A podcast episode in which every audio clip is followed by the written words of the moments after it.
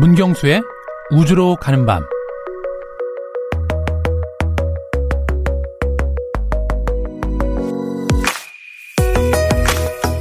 지난 5월 30일은 50년 우주 탐사의 새로운 이정표를 쓴 날입니다. 최초의 민간 유인 우주선인 스페이스X의 크루 드래곤이 성공적으로 발사됐고 국제 우주정거장과 도킹에 성공했습니다. 그리고 두 명의 우주 비행사가 두 달간 우주에 체류했습니다. 두 달간 우주 임무를 마친 크루 드래곤과 우주 비행사들이 지난 월요일 지구로 무사히 귀환했습니다. 크루 드래곤의 발사, 도킹, 귀환 임무를 민간 주도로 이뤄냈다는 점은 더 이상 우주 여행이 공상 과학이 아닌 실현 가능한 현실로 성큼 다가왔다는 말이기도 합니다.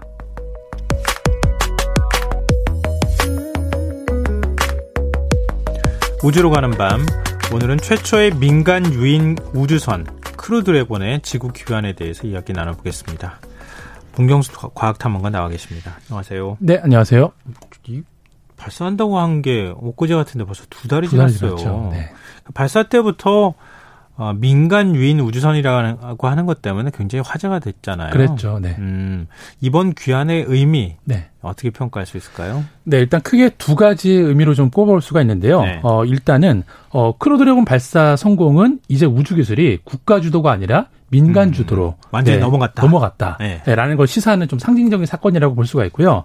어 근데 사실 이렇게 최초로 그 나사가 우주 프로젝트를 민간 기업과 손에 잡은 배경은 뭐냐면 네. 어뭐 다들 아시겠지만 30년 동안 우주 왕복선 프로그램을 운영을 하면서 들어간 비용이 우리나라 돈으로 214조입니다.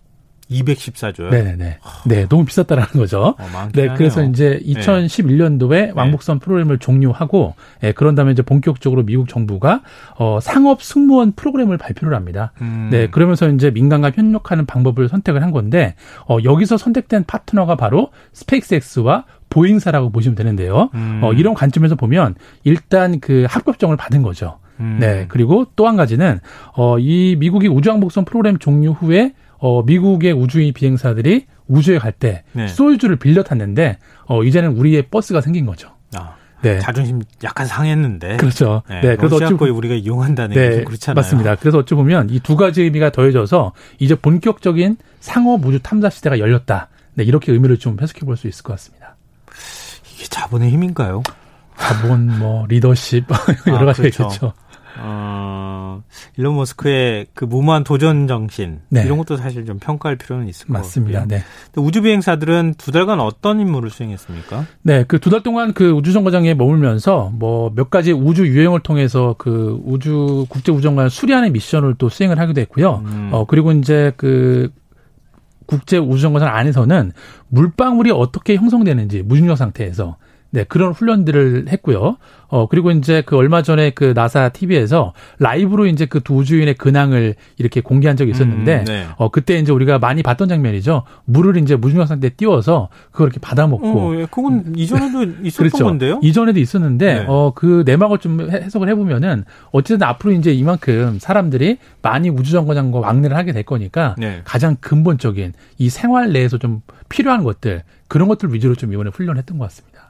아, 그건 뭐 과학 실험은 아니었고요. 어, 사실 과학 실험일 수도 있는데 우리가 일단은 가장 그 중요한 게 일단 우주 정거장 안에서는 뭔가 물기가 있으면 안 되잖아요. 음, 예, 그 그렇죠. 물기가 떨어다니다가 기계에 합선이 될 수가 있으니까 네. 예, 좀 그런 것들 좀 생활상 위주로 예, 주로 미션을 수행했던 것 같습니다. 어쨌든 이번에 중요한 거는 갔다 돌아오는 게 중요한 거기 때문에 네. 네.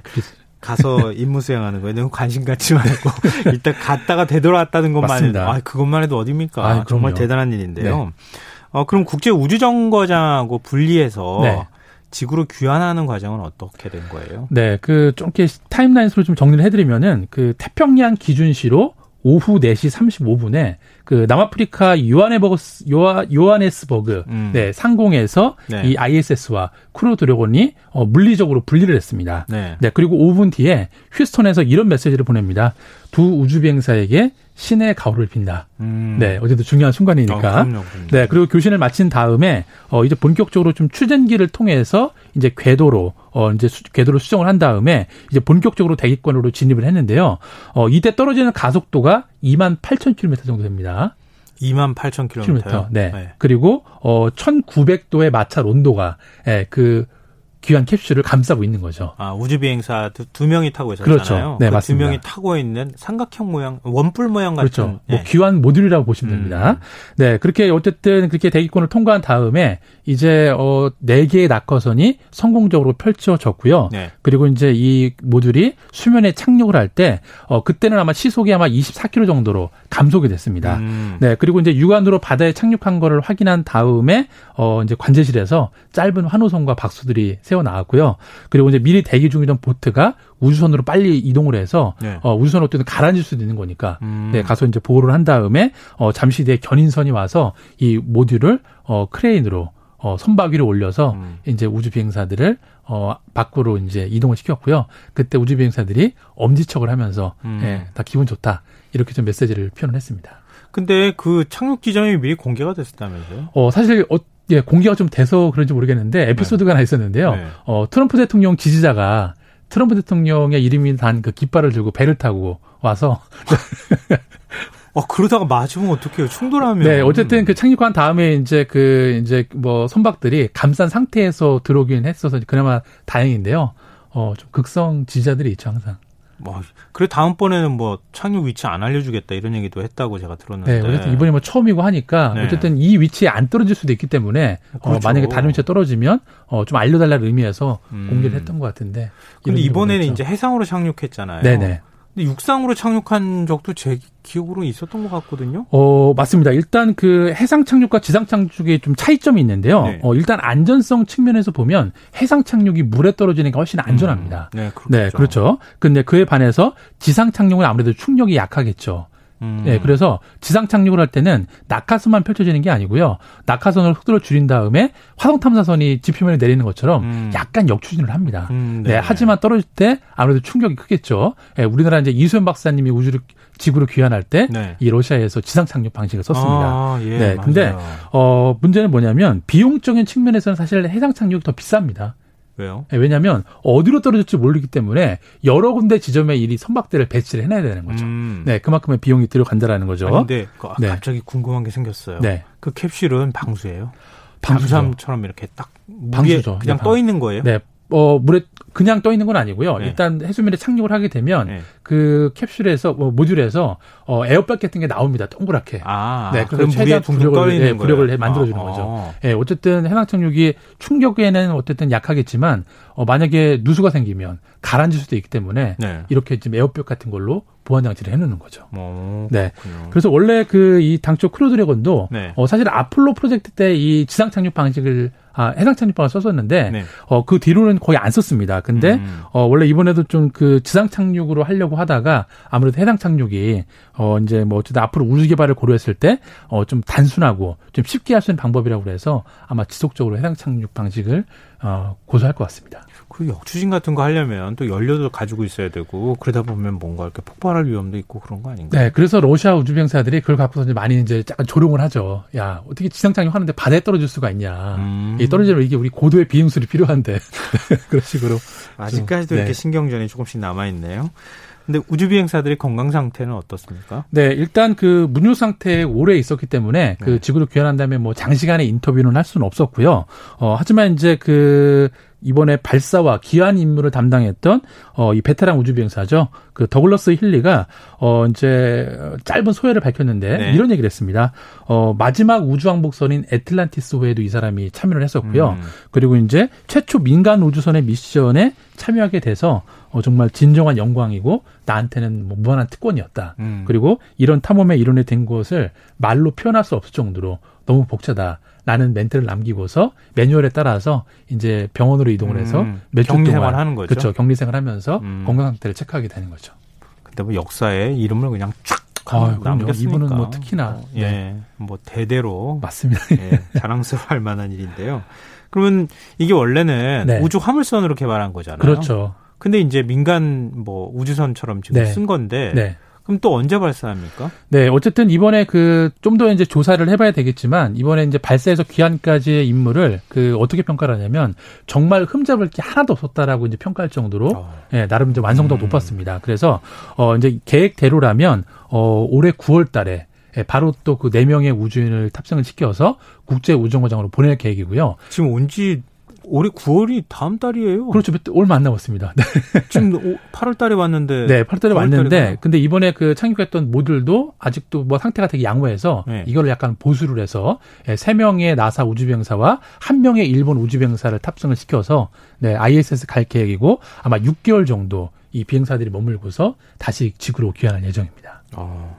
이렇게 되버리면은 지금 이제 한 달 만에 쏘는 거 아닙니까? 네, 다시? 그렇죠. 네.